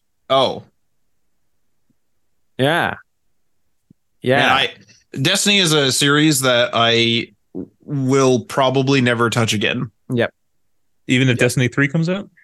because they're because I they're gonna vault this the shit that we're doing. Like if, if I want to replay that, if if Destiny three releases a campaign, and you know we we beat it, whatever years go by, I just want to replay that campaign. There's there's a chance I might not be able to do that, and I find that to be lunacy. So I'm out. But Matt, what if it's called Destiny 3 Destiny's Child? That has literally nothing, no bearing Okay. or You're any, like, nothing. that? It does nothing for me at all. I thought you were a 90s kid. um, uh, Concord. this looked cool. I have no idea what it was. It was a completely CG trailer, but it looked cool. Hmm. It gave it gave us some good vibes. Uh, this was it's an MMO shooter. Okay, that that might I might Yeah. scale back my excitement a little more there. Good but- vibes. Well, I don't know about that though. We'll uh, Not for me, but we'll wrap back around to this one because we already talked about it, but we'll wrap back around for Ryan. Uh, Marvel Spider-Man Two. you started at Marvel Spider-Man 2? No, no, no. Uh, uh, Oh, we, Project we, Q? we already talked about it, but we'll wrap back around. Marvel Spider-Man Two. How uh, how did that look? Yeah. Fuck yeah. hell yeah. Fucking Oh, right. you, you did watch that, eh? Oh yeah. I- of course. Okay, cool. Uh, so there's Spider-Man, then there's Spider-Man Miles Morales, Morales. Yep. and then there's Spider-Man Two. Too bad it's not co-op. Come on. I know, right? That Wait, would be it's not so it's not sick. co-op. Not co-op. No, you, you swap between the characters. Do you That would pick one so from sick. the go, or do they force you to swap? Do you just say I, want to be Spider-Man? Story based. Maybe in free roam you can choose, but Why wouldn't they do go? in the combat it looked like it was story based, like when you swap between the two. Uh, It'll probably be a thing where like the story dictates who you are in the missions and in the free room until you beat it, and then they'll let you. I would. That's a guess, but then they let you choose. But the symbiote suit looks fucking awesome. I oh, saw liked it, eh? I Yeah, saw liked the it a lot. Venom. I saw the Venom like face that face on uh screenshot, like the render that they have of it. That Mhm. looks really good. Honestly, as you know, might be uh, probably not the game to cite as a positive example, but Dead Space 3 co-op was the way that a lot of co-op should be addressed. If you're going to do that, you have like your main character, in this case would just be Peter Parker, Spider-Man. And then if you are going to co-op it, you have that character, Miles Morales, just come seamlessly in. And then when he bails, he seamlessly comes out. Like they did in Dead Space 3. But I think in this case they want they want Miles Morales to be more involved in the story. Yeah, he's, in Then the, he's a narrative character. You Yeah. play the game twice. That's how the you old do it. Resident Evil. Resident Evil take. take. Yeah. Oh, we're starting to do it Um, either. Not the worst way to do it. When Oh, you yeah. like, you you can do a, a separate playthrough for a different main character. It's like the same story, but they're they're slightly different locations, slightly different story beats, but it's still like same gameplay. Uh, Ryan, we'll let you chime in on seeing as you're the PlayStation fanboy. This Project Q. Now, full disclosure, we we didn't even like get through the description before I started bad mouthing it. We immediately just came. Oh my god. and. Do Well, you know like the use case for this thing? Because we sure as fuck don't. I I've been- tried I've to give it the benefit of the doubt. I've been hearing a- up with one thing. I've been hearing a lot of the the, the, the saying a, a solution looking for a problem. And that might be the perfect description of this device. I don't most people have phones. And, and, and You guys so have phones, right? Hmm? You guys Is it- have phones, right? most, Thanks, most Blizzard. people have phones That's a unless you're like a really young kid. And is it for them? Do they really need to be streaming it to a handheld? Is that a big enough market? You know, is this their attempt to compete with the Switch, but would not really? because you, know can't what I bring mean? it with you. Yeah, Uh, Matt's more appropriate comparison was the Wii U because you're locked to the Yes. console. Yeah. But that that that had pretty good streaming to the device. I don't remember any kind Yeah. of input lag. uh, No, because Yeah, it it, was because it was because it was coming from the device directly. You had to be It within it the same room. It wasn't Had to be going to the Wi-Fi. and Yeah. stuff, Um, However, this got me interested in trying um, uh, remote play a little Your more Wii U. Oh. in my house. No, no, that's that's over my parents' house collecting dust. Um, Oh, but I, I I booted up a remote play on my MacBook and started stream um started like um I guess I guess it's streaming some games to there and it, it ran pretty smoothly. I did some combat, Oh. fought a boss, and it, it was okay. Okay. All right. So while earlier in the episode, while these two were making notes, I went and downloaded the app on my iPad, booted it up. It connected to my PS5 in order to turn it on. Like it actually did turn on behind me, hmm but then it said it couldn't find my PS5 and it couldn't connect. I do. You do. There are a few requirements that you. I'm not sure how your network is set up or anything, but they definitely recommend five gigahertz. but it found it to turn it on and then said, no, we can't do this. Yeah, Okay. that, that that's lunacy. like at the very least, it should say, "Hey, we actually can't stream the video. Do you want to turn it, it off?" just, it should. It should run some tests before before doing everything, right? I guess if your it's just- network's capable. it's just funny how it found, but but it's a, it's not that, but it says it can't find my device. It's just found, it found it, turned it on, then lost it. So Yeah. you can't find your device, which I I find mean- hilarious. I mean, that, it could be like a thousand different things, right? But I mean, it could be a problem with the app. It could be a problem with your network. You know, who knows? uh, I, I, just, I was just having a hell of a time getting my network back up and running. Jesus Mhm. Christ! uh, visually, visually, what do you think about it? Oh, I think it's okay from the front. I think it's okay. It's not great. It's not what I would have designed. But when you I turn think it around, tablet's too big. I think an eight inch screen is too big for what it is. Yeah, maybe. Um, but when you turn it around, the the it's not the the the DualSense looking handles aren't separated. It's a long white strip going across. Yeah. I was like, oh, that's, that's, bizarre weird. looking. yeah. Yeah. It's Wait, a, it's what? like a Sorry. weird. What? So like if imagine that the tablet wasn't there, like you could re- almost like remove it. Yeah. It's like you have one side of a dual sense and then like a white plastic strip eight inches across and then another white plastic strip. oh, Like it just looks like they've kind of got like a white plastic bar between them that they've like stuck a tablet onto. They literally like like just stretched out. They heated up the center of a DualSense and stretched it out and slapped a, a phone on the front. what they interesting. did. Huh. Now, Ryan, most important question is: What do you think Canadian this is going to retail for? Canadian, I well, I, was- I'm thinking 200 American. So what would that be? Canadian 250, Yeah. That's what we were guessing too. something like that. Ah, I was guessing higher. You think 300? I think it's like at least in the three hundreds. I don't think so because it's just a screen. It's not. It's going to have some software and processing on it. Yes, you but have to in, in order to do this properly. You need to have good. You have to have accelerated hardware in there to do this. Like you can't just have uh, Yeah. just a screen. but it doesn't need to be something like you know as powerful as a Switch or anything like that. It just needs to run the stream. So I don't think it's going to be any more than 200 American. I'm Well, gonna we- we were to have any discussing it- storage in it either. Well, we, we were we were just discussing that though. Is that obviously they're going to show off more about this device? Mhm. I assume that them saying you know it's just the wire the Wi-Fi streaming is the end of the major features of it, but maybe that isn't the case. Maybe they are going to reveal more about that, and this is going to end up being an Android tablet because of that backbone thing that you and I were talking about, Ryan. Where I, we discussed earlier in the episode, like the Vice, I'm going to call it controller. Well, Well, that's, oh, go ahead. that, that's the other weird thing, which I imagine you guys already brought up, is that that they they they just recently promoted um, the backbone now works with iOS and Android, and so it's like okay, the backbone was what? Do you uh, I think it was like eighty bucks American or something. I can't remember the actual price of it. Something, and it's the PlayStation edition of it too. Like it's the yeah, it's branded and, and everything. Yeah, it looks really nice. Um, it's like why wouldn't you buy that rather than this device? Little uh, little bizarre. I don't know how it's going to go over.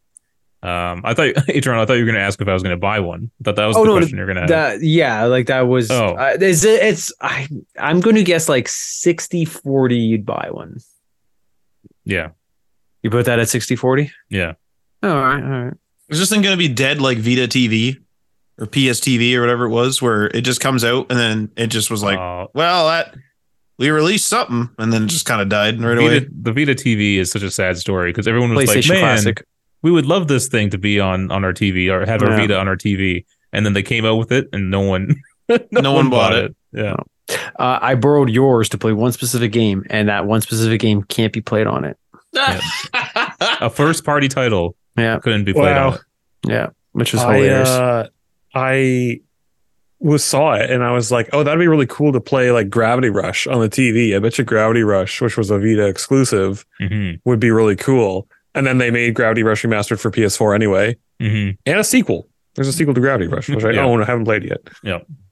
It just seems like PlayStation's always doing the immediate copycat, but they're doing it in such a, a worse manner with the PlayStation Vita, this thing, Project Q, the PlayStation Classic, which they try to mimic after the Nintendo Classic and the Super Nintendo Classic, but they had like the most not worthwhile games on that thing. They didn't have any of their major PlayStation titles on there, so nobody even cared about it.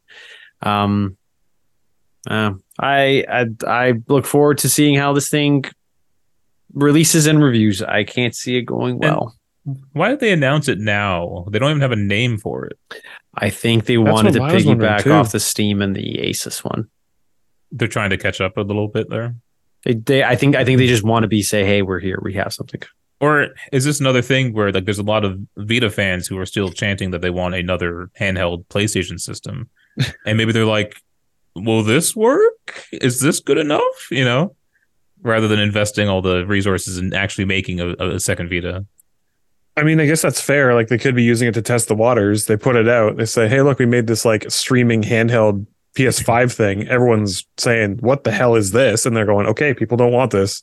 And I think to be fair, I think probably people are using their Switches at home like ninety percent of the time, right? Yeah. So what's the difference between you know a PlayStation device that can't leave the home?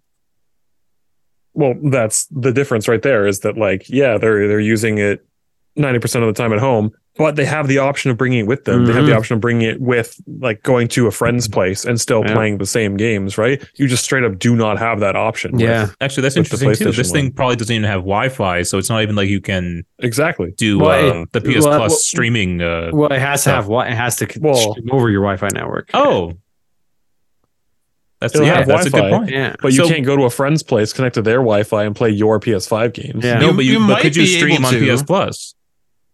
On the top tier of PS Plus, you get game streaming.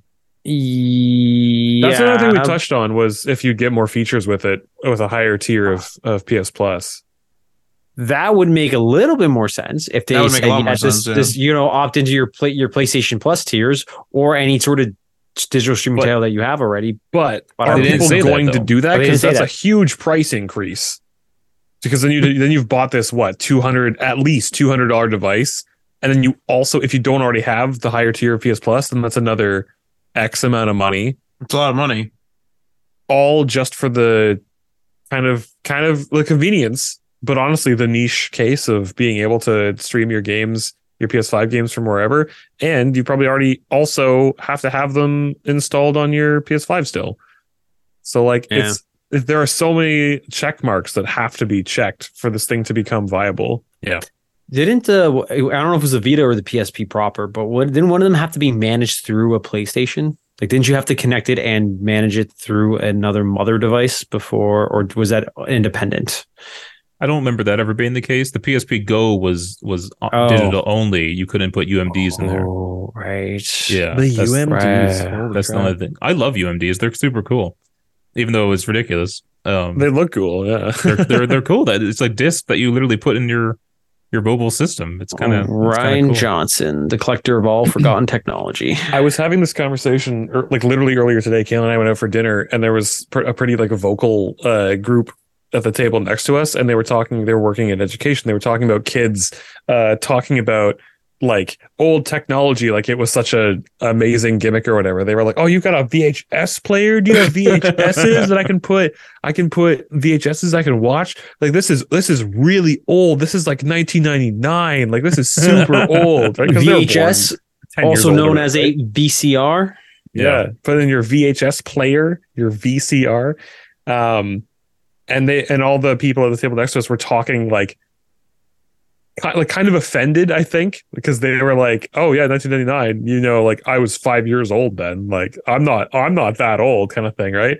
And I was just thinking like that's it's literally the same as like the millennials that are buying record players now. Like people are always always find like a gimmick to what has become outdated technology, but there's like this sort of homey kind of gimmicky old timey uh Allure. like yeah and like quirkiness to it right like people like having old technology that's like kind of obsolete but you can still use it and there's it's a bit of a like Well, it's more, tactile, right? i It's was just more- going to say a more tactile experience it's a little more fun to to play around with. Um, I don't I don't listen to records necessarily, you know, to like casually, um, because you just can't unless you want to listen to the whole record. You can't just be swapping records and playing one song unless you have like a bunch of hit- fives, you can't hit and then you're just constantly swapping all day.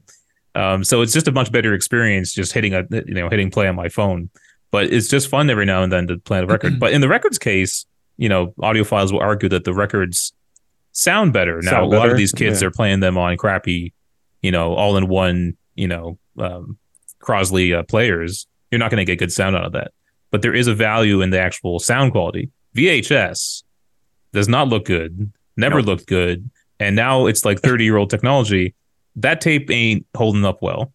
You pop that in a, a VCR today, it's going to be worse than it was when it was due. So yeah there's And, no uh, there's no value to to VHS. What you should have done at that table when they're talking about the VCRs on the next table over, you should have been like, "Yeah, well, I got a Betamax." You just whip out a whole Betamax and be like, "This was a top loader." Why did he have it with him? yeah, why you why am I carry this the massive restaurant unit You around guys, with you? you guys don't just carry Betamax around with you? No. You no, just for No, I those carry that- Laserdisc.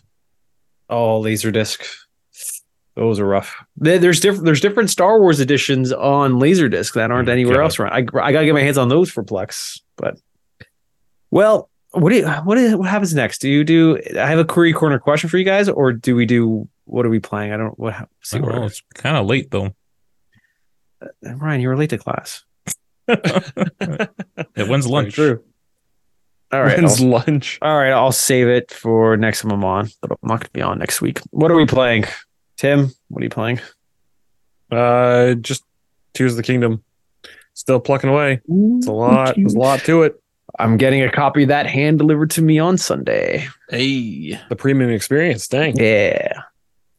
Yeah, no, there's not much more to say about it, honestly. It's just it's it's huge. It's uh there's lots of optional stuff. Uh it's like literally twice the size of Breath of the Wild, probably.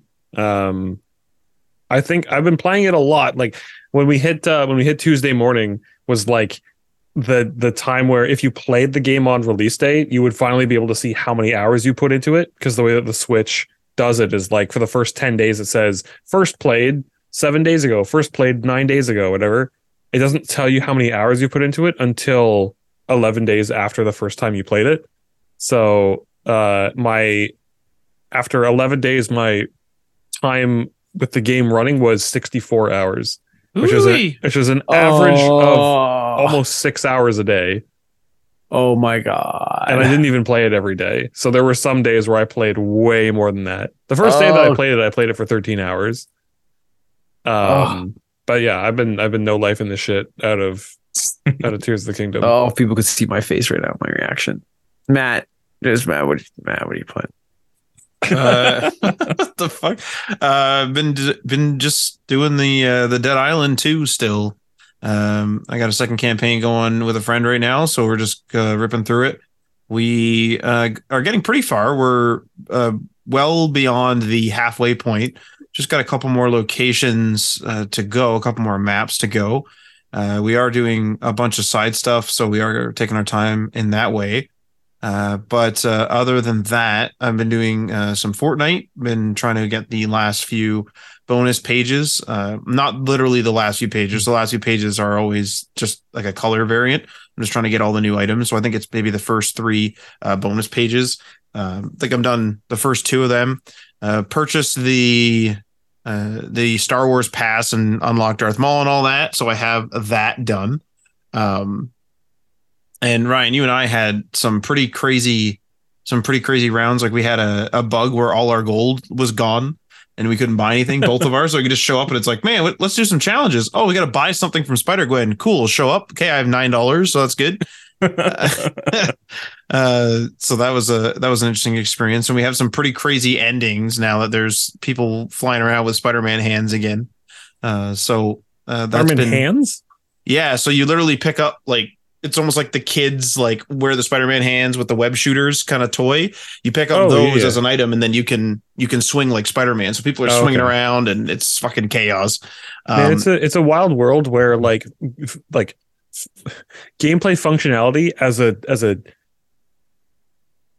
implemented and subsequently removed feature is more developed and feels like better than like games that are made by a team of people specifically to be like an entire experience. Mm. Like you'll have Spider-Man's web slinging in, in Fortnite that's better than the mobility gear in the made specifically Attack on Titan video games. And not to Oh. say that those are like extremely, you know, good games or anything, because they are definitely just made to cash in on the like on the community the same way that like the One Piece games aren't particularly good. They're just kind of made to be a, a cash in on the IP. But um it's it's wild how like yeah, that's just it's a it's a feature that comes and goes in Fortnite, but it's way better than features of these entire games that are made by a whole team of people. Mhm. People are good with those things too. There's a couple of Attack on Titan weapons. The one with the I think you mentioned it, it's like has the, That was the, the cable system. thing. That was the other thing that their mobility gear was in Fortnite. Yeah, oh yeah, And it there's was a whole better- event. And it was better in Fortnite than it was in the actual Attack on Titan game. Although it was very similar to the Spider-Man hands, so they had already developed that kind of stuff. That's true. Sure, yeah. But that yeah, so people are very good with that. They're also good with those I don't know, those little I don't watch Attack on Titan, but the Attack on Titan little rocket things where you kind of like jump up for a quick second then fire a little rocket off.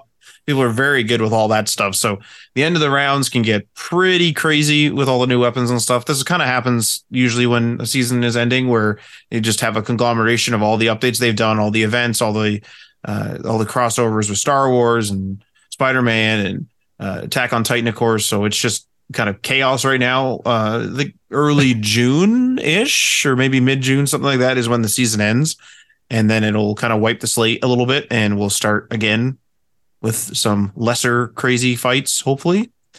But uh, I think. I think that's. Oh, I did a little bit of Call of Duty. Tried out the new map. I actually like the new map. I actually hate most of the Modern Warfare two maps, to be honest.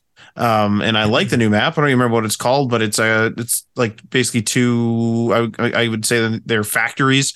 One's like on top of a hill. One's on the bottom of a hill. There's some uh, sort of like a transformer station in between the two. So there's some cover and stuff like that. There's a broken up house and some other electrical infrastructure on the left side, so going down the hill, and it's more steeped over there. And it's just uh, honestly, I just think it's a pretty good map. It's uh, doesn't seem like it, you get spawn camp too bad, and I was doing okay in it, even though I haven't played COD in a while. So that that was fun. But um, that's been my week. Uh, where are you playing Dead Dead Island 2? You said you're playing it with somebody. Yeah, I'm playing on PS5. I'm also playing on Xbox. Is There's it about two cro- copies is of it, that game? is it cross Yeah. save? No. Uh, so so the thing the thing with uh, when I play a game on Xbox is we most of the time uh, my community on Xbox will will do an Xbox Game Pass game, and then when we decide on a game to play that you know maybe isn't on Game Pass in this case, I just buy it like it doesn't bother me because we buy literally a game every like two years, so it's just kind of irrelevant. It's like oh we all decided to play this, sure let's do it, and then that's fine. And Ryan, you're playing that with Aaron on PS5, right? No, I played it with Matt too. Played it both. We uh, completed the game uh, with Matt and uh, I, I did it with Aaron. Nice. What are you? What else are you playing this week? Well, I did platinum uh, Dead Island 2, which was great. What? First platinum I had I've gotten in a long, long time. I think since Matt challenged me. I think that was the near the start of the pandemic. You, you challenged me to uh, Who could get Um, more platinums in a year? who could get more platinums before the PS5 came out. I think it was. Oh, okay. that- that's right. Yeah. yeah. Yep. yeah. Got my ass kicked. It was horrible. Well, I had a head start too, and I had a bunch of games that were completed but never platinumed, and so I just went back into my catalog and started platinuming Friggin' old games. cheating. Yeah. a little bit. Um, but I've been playing Jedi Fallen Order. I, I've been hearing about this amazing action sequence that people were like, "Man, it's up there with like the best of Uncharted and stuff." And I finally got to play that part, and that was it was freaking awesome. Oh, Um, and it ran well too, so they must have spent all their time optimizing that section that's rather where than the rest of the game. Yeah, that's where all the RAM went. yeah, yeah. So that was that's that that game's great. If if it had a nicer launch. Uh, and didn't have as many bugs, you know. I think people would be talking about it a little bit more. It did sell well, nothing wrong with that. But just it's it's a really good game. It's uh it's pretty crazy. Have you finished it yet, or you're still no, I'm still okay. still making my way through it. But based based on not know don't know the ending, but do you see like there's a third one in the horizon? You think they could just keep going with it? Oh yeah, for sure. Yeah, Hmm. they can make as, as many of these as they want. I think, um, unless they Uh, like kill off a main character or something. But they, you know, Yeah, you know what they say. There's always a bunch of Jedi's in the galaxy. None of them ever ever died. Anything else you've been playing? um, I don't. I, I played a bit of um, Breath of the Wild. That's kind of fallen behind, and I'm a little Oh. scared of that. So I'm going to try to keep that up. Yeah. By the way, uh, I because I listened to the last episode and I caught something really quickly and I didn't bother to rewind it. Where are you playing that? I bought a Tears of the Kingdom Switch OLED. And you're playing it on that. I'm playing Breath of the Wild on that. In which configuration? this was the thing, yeah. So Which configuration? uh mobile or handheld, I guess. Uh, uh, when you have a Switch Lite, you had a Switch Lite this whole uh, time. uh, The display is just so gorgeous. I was just like, oh man, I might as well just play it here. This looks God. really good. Ryan, you're my friend and I love you, but holy fuck, you upset me sometimes. But wait, I also did buy a pro controller so I can have a little bit better time playing it on a on a TV. I, How's the I don't con- think that how is- helps. How is the controller with the TV? It's good. It's good. Yeah. Yeah. Okay. Have you tried it? Hang on. Have you tried it? No, God damn it. You son of a bitch. I'll do that this weekend. How about Oh. Send you to the principal's office. Um, me, I have been playing uh, Spyro Ripto's Rage on Hey. the Reignited trilogy on my Steam Deck. I've been kind of testing out that. That's on the Unreal Engine. Holy shit, does that fan speed up when that game's on? It uh, the water effects really uh, Steam Deck really doesn't like that. I've been It's like I to tried to play Mafia 2 or Mafia remake the oh. like the oh the on remake. the, on the Steam Deck. Yeah, Mafia Definitive Edition or whatever. Would you say that the remake is higher fidelity than Mafia Three? oh Yes. yeah, the- it's newer. A lot Yes, Oh, newer. for yeah? sure. I have I don't know what the release order. Okay, No, interesting. Mafia, the Mafia remake looks really good. The Maf- Huh. I, I used to think Mafia Three looked good, but I went back to it recently and Doesn't pretty rough. up. Yeah. Uh, I've played some Dead Cells as I do because that's the thing I do.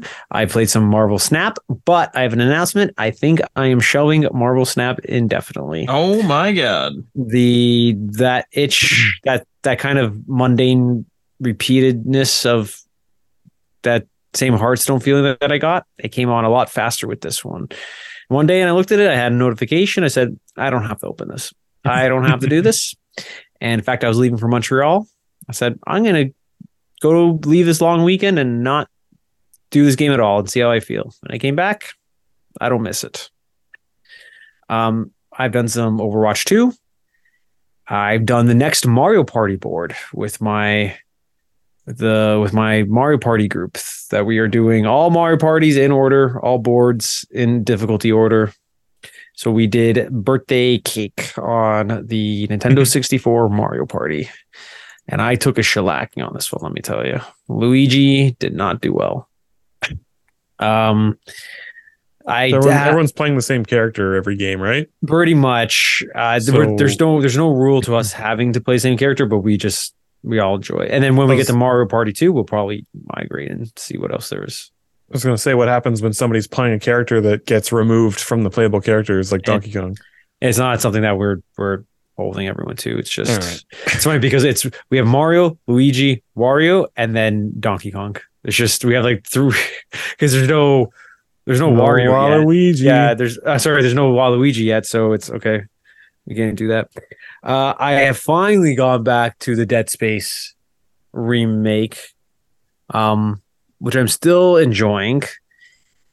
It's frustrating because I got derailed taking possession of my new place, and I didn't touch this game for a month and a bit. Problem with that month and a bit is it tend to overlap was the with the renewal of my EA Play Pro subscription of that month, and now it also just renewed. So now I'm in three months of EA Play Pro, which now I think equals out to the price of the game. So right now I've broken even. Um, so if I go another month, I've actually lost on this. So I really, really need to get this done. But I am a little more than halfway. I'm very much enjoying this. They have it is just the same old Dead Space with just a little bit of new stuff and them kind of taking liberties, which I very much enjoy. Um, they've made changes to some main guns.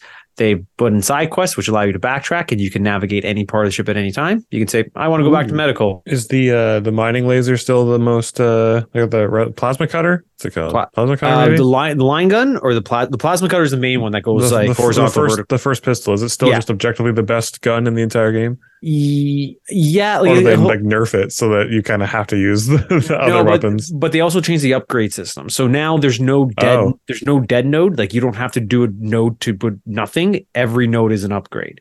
oh And okay then on top of that is there are I I think this is new. I don't know if it was part of the original game, but then now there are new each gun has a new dedicated upgrade package in the store. Which then when you buy it and you bring it to a bench, it then unlocks more nodes. oh that i don't think that was in the first game Yeah. So there's that. They've I'm actually using I can't remember the name of the gun. This is the I'm using it here. I didn't use it in the first game. I got the flamethrower I kind of put away super quickly because I find the enemies are much more aggressive in this game and the flamethrower Hmm. doesn't do it for me in this one. Um what's contact contact beam. Contact beam is the one I'm using more in this one than I did in the first one. I kind of put the the pulse rifle away pretty quickly. So it's funny because the first time I played that game, like I, I think I I wasn't finding like enough upgrade stuff, and like I didn't want to have to worry about all the extra like ammo and things like that. So just for simplicity's sake, I just stayed with the mhm. the handgun the whole time. And it's funny how there's like an achievement to beat the entire game only using that gun, and I was like, it's. It's just objectively the best choice, though. This isn't Yeah. an achievement. This is like easy mode. Yeah, in the in the first game, if you just pick the gun you want, most of the time it's plasma cutter, maybe pulse rifle, and you just focus on that, then you're good. Like I when I replayed the first one recently, it was a plasma cutter was what I predominantly used. Now in this game, they don't they will only give you ammo on pickups that for guns that you have equipped or in your or in your inventory. So if you don't want flamethrower ammo, put the flamethrower away, you'll never see it. They'll never give it Hmm. to you, which is a fantastic change. They completely rehauled the asteroid part. I won't say to what specifically how they changed it, but it's a change for the better. Holy They did it for Matt. Holy funny. fuck, man! It's funny because everyone talks about that part. I never had any issues with it. I did it. It's weird. I didn't have issues on the 360 when I first played it. I know Matt had it. I had an issue with it on his playthrough. When I replayed it a year and a half ago, maybe a year ago, I did have an issue with it. And I was playing with a controller on PC and I couldn't do it.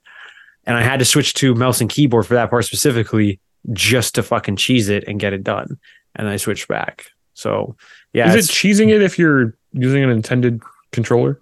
I guess maybe not. I guess I guess that. Um, so there's that. I because I, wanted to wrap that up and play Jedi Survivor, but now I have I still have Metroid remake behind me. that oh my haven't god! touched. I have Breath of the That Wild coming good. to me. I want to go through Alan Wake again because I want to play Alan Wake 2 at launch. And these are things that I know I'm not gonna get done in time. But hey, but then I start also playing some dreams. Yeah, we can all dream. So then I started playing something new, ish, I guess. I don't know, on my Steam Deck, which I'll probably will lay down and play right after this, called um, Paranormasight. The Seven Mysteries of Honjo. Honju. And it's a it's a visual novel. Uh it's about it's it's called the Seven Mysteries, but I think there's actually nine. Like I think they actually say there's nine mysteries and five minor mysteries. But you're essentially in this haunted part of Japan. It's it's a it's a if if it's just one of those cliche Japanese horror uh visuals where you're just kind of exploring a haunted area and you find things and you're trying to find I can't remember what they call it a resurrection something because you're trying to bring somebody back from the dead. Um, fucking fly on my screen, and it's uh you're kind of encountering strange uh strangers at mysteries and you're trying to kind of go through trees uh like uh talking trees. And it kind of just takes you from location to location. It's this neat little haunted mystery. And the first time i played it it's it was kind of like they immediately boot you into this this this i think it's called a stranger. I think this guy's called the stranger. And he he he asks you a bunch of questions and he's like hey like, i want to know your name. Tell me your name. So i put in my name and i put it as adriano. And he immediately replies with okay i think i'm going to call i think we can move forward and we can you know start this. Uh, does that sound like a plan alpha tango 47 like i'm like no like i i didn't i didn't put that in. Like was something wrong with this? Is it like scraping the wrong data? Even though i gave it my name is it just pulling my steam deck name? But i'm like something's weird here. And he goes so is that okay if we if we continue? And i go no it's not okay. And i'm glad i did because he immediately goes okay how about we continue adriano? And he like then changed it to my legitimate name. What the Like- hell? like all right uh this is weird but now we can continue. So like that like that already was kind of intriguing and now we're in the mystery part of it. Um because like the first chunk of the game is you you're talking it's a lot of a lot of talking a lot of bubble text you have to go through. But you're talking with this girl who you are investigating scary places with and it's at night in this park and she's just like oh and it's in tutorial mode clearly. And they're like oh we kind of we need you to you should kind of spin around and just see how that works and blah blah blah blah blah. And you're like oh fuck. Like it's this open park and there's just like dark apartment buildings. And i just like what the fuck's gonna be behind me? And you just spin and you spin and you spin. It's like okay there's nothing behind me. And you get back around to her and it's gonna be a ghost. And she just like pops into your face but it's your friend. It's not any sort of ghost but it's like okay you're already you're already kind of fulfilling those cliches, but kind of subverting them at the same time. But it's an interesting little title. But uh, yeah, I think that's pretty much it for me. I hope uh, Ryan and I get back to Borderlands 3 fairly soon because that game came out what year? 2017, 2018 or something? I don't know. I'm good this Sunday. Yeah, in fact, I was going to say we will schedule that after. But um, what's the next exits? Uh, Tim, what do where where do we find you? When what do you what? Where where do we find you? If the internet had to find you, and Oh, watch you. uh, yeah. If you want to watch me uh, while I sleep, um, you can What? go to uh, to There's Yeah, prob- no. there is a market for that stuff, isn't there? There is. There's um, a weird market for like people sleeping, but um, like you can follow or donate or do different redeems for like making noises or whatever to like wake the person up or stop them What? from sleeping. Yeah, it's it's a whole thing that's sort of taking advantage of kids finding haha the bug, bug person equals funny kind of market. And you Uh, sleep in a hot tub.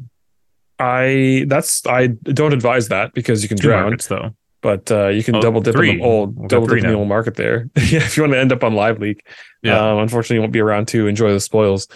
Uh, but yeah, if you like Zelda, Zelda's your thing.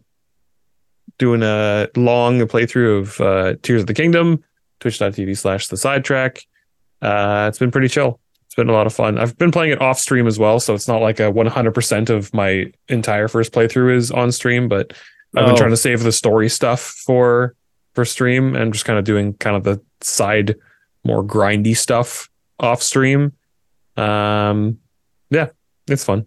I, I was going to ask if you did like a dedicated playthrough for off and then like another second playthrough for on, but Oh my god. No, I'm no, I'm not gonna do that.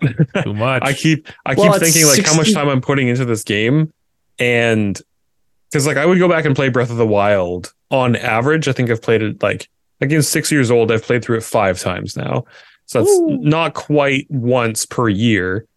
But I always like finish playing Breath of the Wild, like finish a playthrough and be like, man, if I never touch this again, it's probably fine because I I feel like I've done this enough. And then another year rolls around and I go, kind of play Breath of the Wild again though, and uh I I know that when I'm done Tears of the Kingdom, I'm gonna be like so good on it. Like I will not have any desire to play for so long. But I keep thinking to myself, how long is it gonna be before I start going? Could start up another Tears of the Kingdom playthrough. start doing that again. Hmm. Um, but I feel like it's going to legitimately take me like for everything that I want to do with this playthrough. I'll bet you it's going to take 200 hours. oh, So, Jesus. We will. we will oh my God, that's 200 more hours more than I have. Well, I look, I'm happy that you are enjoying Tears of the Kingdom and any, you and any future playthroughs. I hope you live happily ever after with that. I mean, it's yeah, it's it's going to be like Breath of the Wild, where it's going to be you know four or five years later, and new stuff is still going to be discovered. Um, there are a bunch of duplication glitches that a lot of people or people have found already for like duplicating items and things like that. That That's Nintendo patched out. actually patched. Yeah, Yeah. I uh, I haven't closed the game, so I haven't uh, I haven't installed the update because it's kind of convenient for making weapons and stuff. Um, but I'm not sitting here like a lot of other people I see that are duplicating like um, you know materials to like to have like 999 of them when you can only duplicate five at a time. I'm not I'm not doing this to get a thousand of every item. I'm not doing that. But if I'm just like, man, I can really use a couple more bombs right now. There we go. Just duplicate a couple more bombs, another 10. That should hold me over for another, you know, couple hours. I'm good. Nice. So that's where you can find Tim. And then the other two, Matt and Ryan, are doing streams on Wednesdays with Tim at uh, Sometimes. day, twitch.tv slash day one patch media. That's correct. Yes, sir. All spelled out. Yeah, the O I N get E, it. not the number one. What uh, what are you guys pitching? What are you guys playing? I think for real this time we might finish Baldur's Gate, um, or what what is available of Baldur's Gate. Yeah, there's Right. a little bit more to do. There's some more stuff in like the underground, but I don't really Might as know. well, might as well if- just end it, right? Yeah. Well, well, I got a surprise for you, Ryan, because we decided while you were late for class is that once you guys have done that, I'll jump in on Wednesdays and we can do some Helldivers in anticipation for Helldivers 2. is that for real? Did you guys actually discuss that? I don't own it, so it'll depend on if it goes on sale anytime soon because I'm probably not going to buy it at an full price. game. Back It to is a- grounded, boys. Back to grounded. Fantastic game. Could But- be grounded.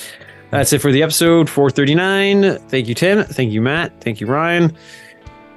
Thank you, Um, Adriano, for hosting. Yeah, thank yeah, you. no problem. thank you. This has been your substitute teacher. Class dismissed. Peace.